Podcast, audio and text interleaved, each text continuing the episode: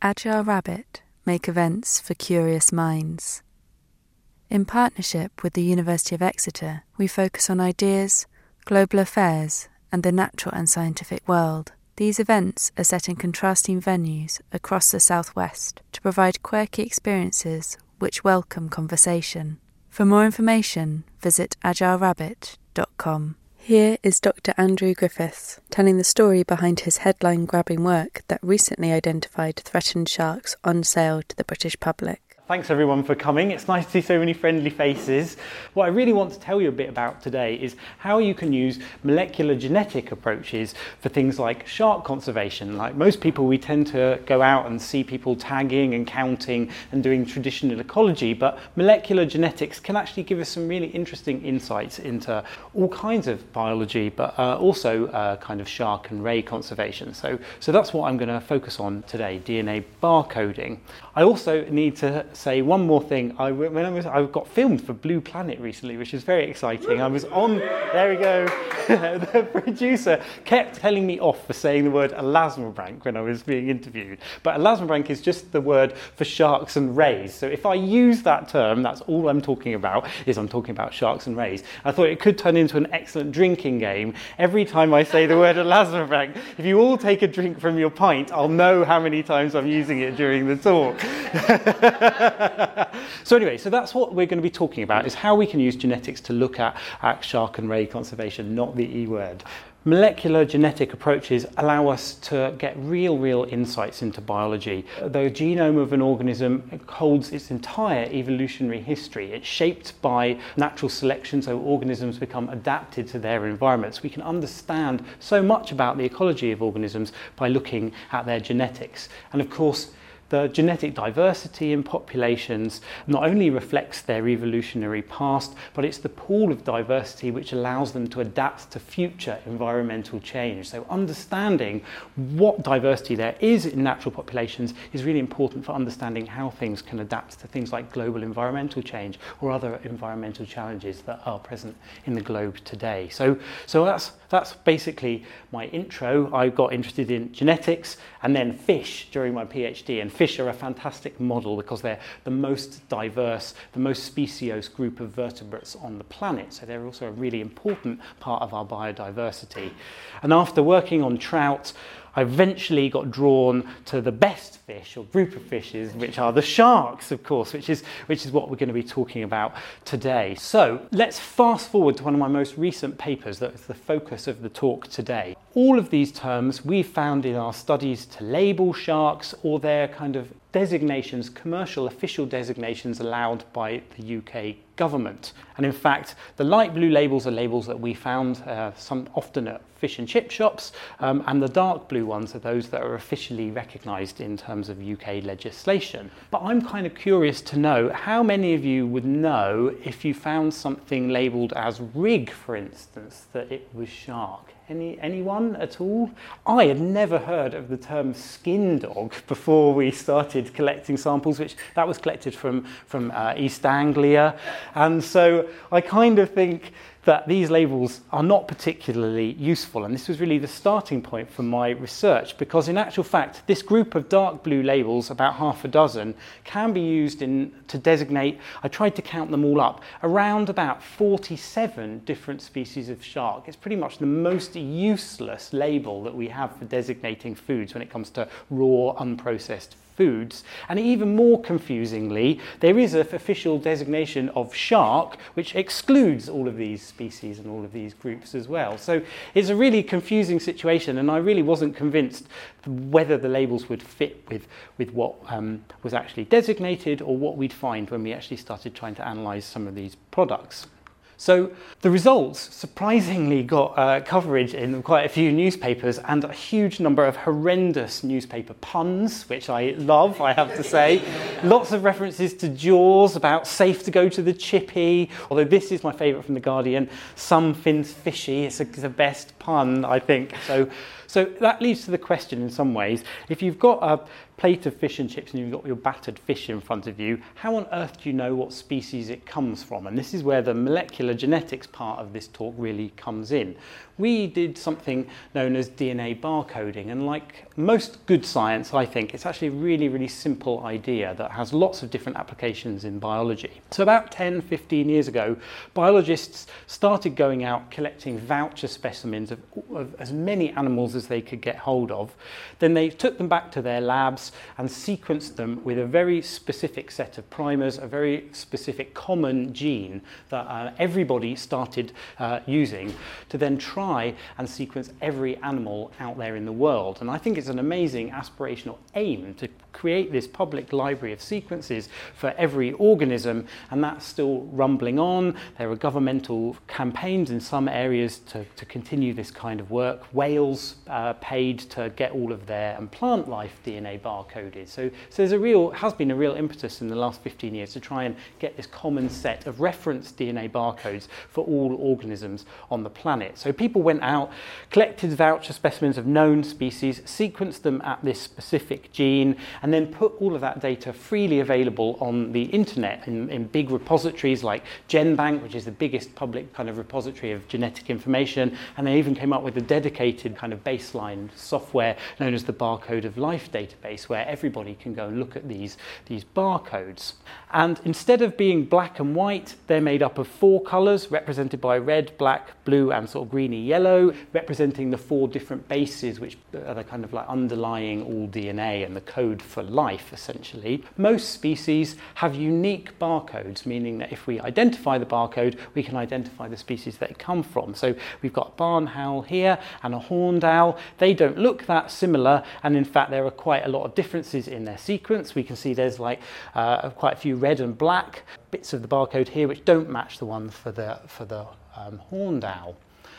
Not so useful perhaps for telling apart species that are really obviously different, but of course there are lots of examples of cryptic species in biology, and these butterflies are a good example. Astraptes butterflies, they're part of a big group of species that are all cryptic. They look very, very different as larvae, as caterpillars, but they're really, really similar when they're adults, and even entomologists can't very easily tell them apart. They have very similar barcodes because they're very closely related species, but there are differences between them. So this allows us to identify what species they are, even when they're difficult to identify. And of course, this is great for biology because it means that we could go out into the environment, get part of an animal that we're not even sure which animal it comes from. We could sample fish and chips where we have got the fish flesh, sort of removed from all of the diagnostic features we can use to identify what it comes from. And increasingly now, biologists are using it in an even more abstract way, just going out to collect water samples, filtering all the DNA from the water,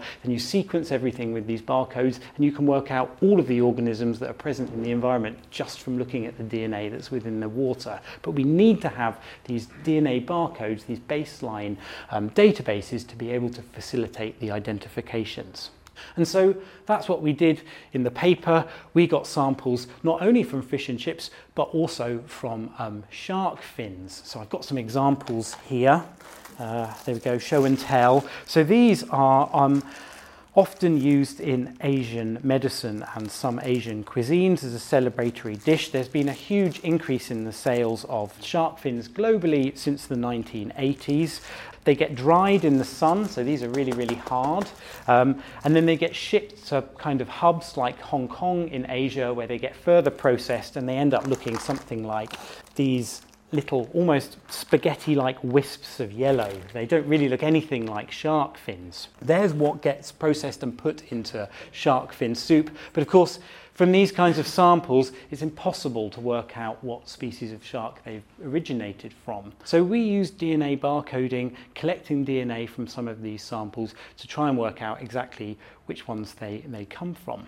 And the results sort of surprised me. In some ways they did, and in some ways they didn't, because what we discovered is that from a very small number of shark fins which we got from a wholesaler here in the UK, so they were about to be passed on for sale to Chinese restaurants and um, takeaways and, and Asian supermarkets, so absolutely we're going to be sold here in the UK, but we got them one step before at the wholesaler, and we found a whole range of endangered and threatened species. Most significantly, this one, the scallop scalloped hammerhead, it's a CITES listed shark. It's Appendix 2 CITES, which means that you're not actually allowed to sell it over international borders or import export without a specific license because the numbers have declined so much. And certainly the wholesaler didn't have a license for importing CITES listed species. They didn't even know what species they came from. So we found a couple of different species of hammerheads and short fin mako sharks. And we also got a set of samples from um, UK Border Force who do a fantastic job of trying to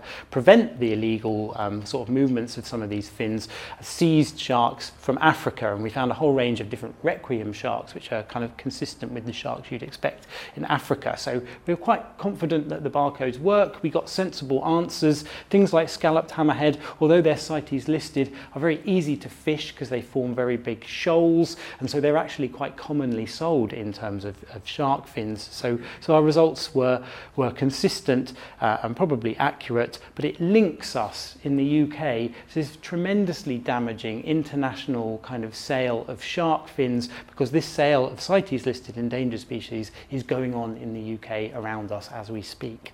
About a quarter uh, of sharks and rays, the elasmobranchs, there we go, are threatened by extinction. This makes them one of the most threatened groups of vertebrates that we have on the globe, probably beaten only by the amphibians in terms of their decline. Predominantly, these declines have been driven by overfishing. Other elements, things like global environmental change and habitat destruction, have probably had a role, but predominantly it's overfishing, which is what's driving these declines. And people have often linked it to the increase in the sale of things like shark fins in the 80s and 90s. The positive news is that sales of shark fins are beginning to decline in Asia, which, which is good news for sharks more generally. Um, but that actually means people are becoming more and more concerned about sharks in terms of sales of shark meat, which is actually increasing. And FAO figures show huge increases in the global trade of shark meat in the last sort of 10 to 15 years. So it's a sort of sad picture for sharks and rays globally. And the reason they're declining is really all about their biology and their life history history. They are, for fish, extremely, as a general rule, there are some exceptions, very slow growing and they produce very, very small numbers of eggs or offspring. Many species of sharks and rays actually produce live offspring, so in some ways they're more like mammals. Uh, the most advanced species of sharks even have placental-like connections between their embryos and, and the mother sharks. So they invest a huge amount of energy into all of their young and they tend not to produce huge numbers of young at all. It means they can't replace themselves very, very quickly, and that's very different from something like a cod or a haddock, which a big female can probably release tens of thousands of eggs in a season. Most species of sharks just cannot replace themselves uh, that quickly, so they're very vulnerable to overfishing, and, and some species have gone near extinct just through bycatch, untargeted fisheries, almost by accident, uh, because they just don't recover very fast from, from fisheries pressures. So, so I want to talk a bit more about some of the analysis that we did for fish and chips, uh, which made all the papers, uh, and also uh, we also analysed a large number of sort of very fresh products from, from fishmongers. What again surprised me, but is perhaps unsurprising as well, was that the most common uh, species we identified, making up over 90% of the samples from the fish and chip shops, was the spur dog, Squalus acanthias, which is a beautiful little grey shark. Um, that we have off our shores here in the UK. It is listed as locally endangered in Europe and is still in one of the threatened categories of vulnerable globally, reflecting huge declines in this species. It, back about 100, 110 years ago, it was often called the most abundant shark on the globe and its, and its numbers have really, really plummeted in the last 100 years. It's been used for a whole range of different products in Europe before the massive synthesis of things like oils. The oils from shark livers, which they use to maintain their buoyancy, were used as um, lamps, light oil, and, and the oils had a huge range of different uses. It's a sort of traditional medicine.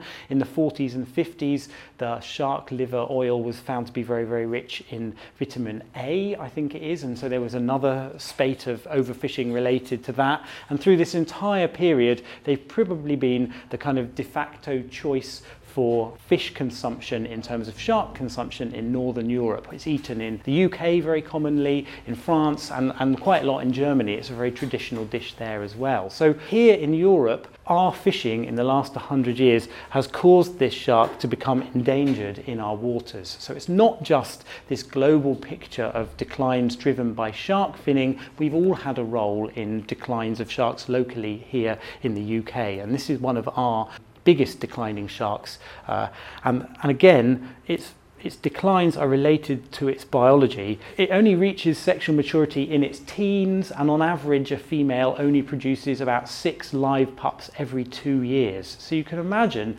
something like this can't replace itself uh, in the face of intensive fisheries pressure for 100 years very, very easily, and that's why it's declined. So we found this shark in fish and chips most predominantly, but also across a whole range of, of other samples. We did find an interesting range of sharks, most of which aren't threatened, um, and it is important to say that there is quite a large import of uh, spiny dogfish from other stocks across the world now because ours has basically collapsed. So we've been importing spiny dogfish from different stocks all over the globe.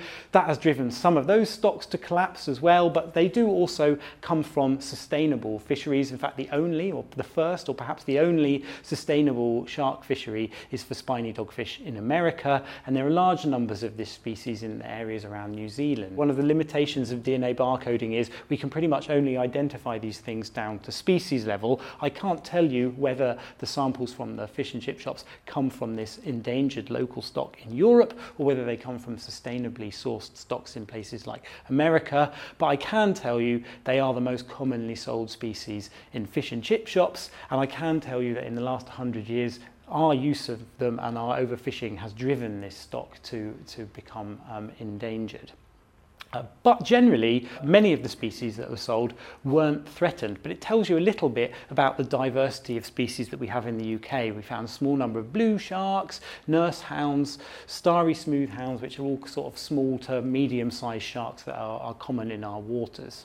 Something that didn't make it onto the television was some of the results of another paper that also came out around about the same time where I'd been working with some of my collaborators in Greece because we also did a very similar study where we looked at what species were being sold there. And in some ways, the the picture there was even more sad than what we found in the UK because uh, their labelling is much more specific. It only relates to about two or three species, uh, and we found huge amounts of mislabelling. Over half the samples were mislabeled, over half the species are locally threatened in the Mediterranean that we identified, and almost a quarter of the mislabeled products actually come from species of shark with prohibitions or CITES listings, these preventions from movements across international borders uh, in Greece. And amazingly, which really surprised me, we found one example of an angel shark being sold in Greece. Angel sharks are one of the most endangered species we have in Europe. They're critically endangered, just one step away from extinct in the wild.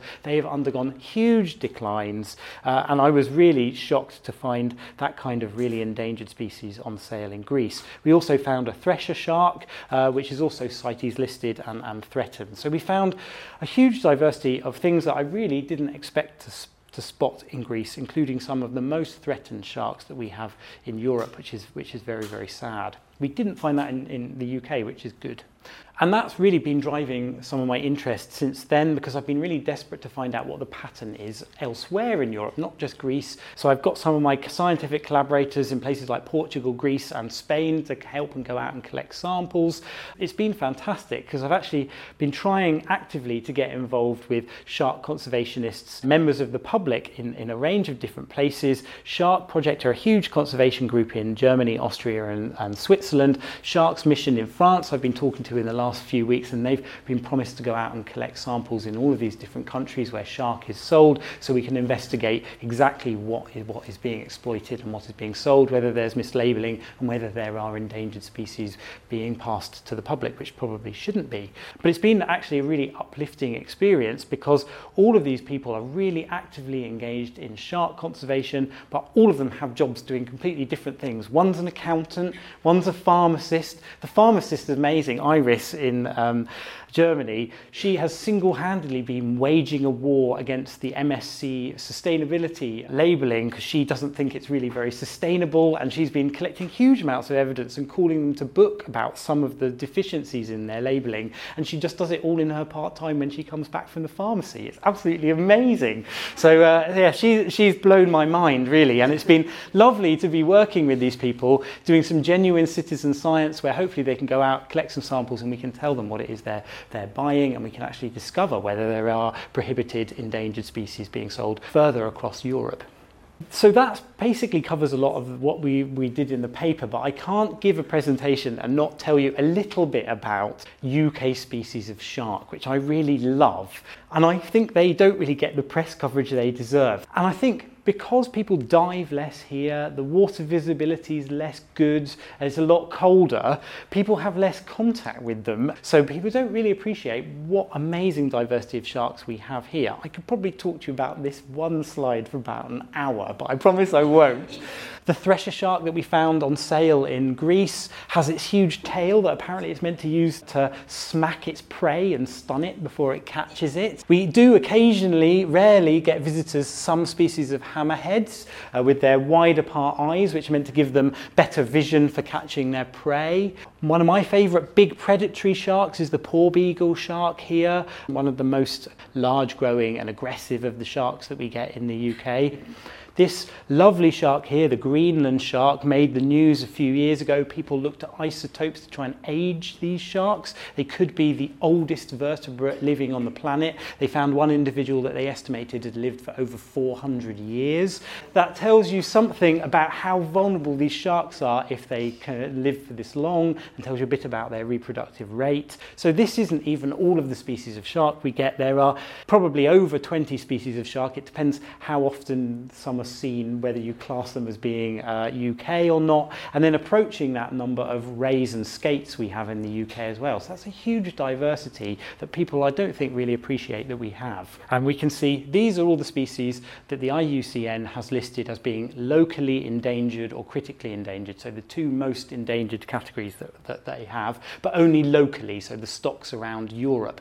And we can see some really weird looking sharks here, big eyes, these are all deep sea sharks. We're beginning to get more and more concerned about deep sea species. They're particularly slow growing and seem to produce particularly low numbers of offspring. And with things like deep sea mining, and as we exhaust more pelagic stocks of fish, people are beginning to delve deeper and deeper into the ocean and perhaps begin to exploit some of these very vulnerable deep sea sharks. So that's why many of these species are listed as endangered here in Europe. These are the big three endangered species of um, sharks and rays. Not all of these are sharks. I briefly mentioned the angel shark, this really weird looking shark that doesn't really look anything like your typical vision of what a shark is. It's got a flattened body and it looks more like these species of rays or skates that we have in the UK as well. So skates and rays are very closely related to the sharks, cartilaginous skeletons, but they have this flattened morphology and all of these species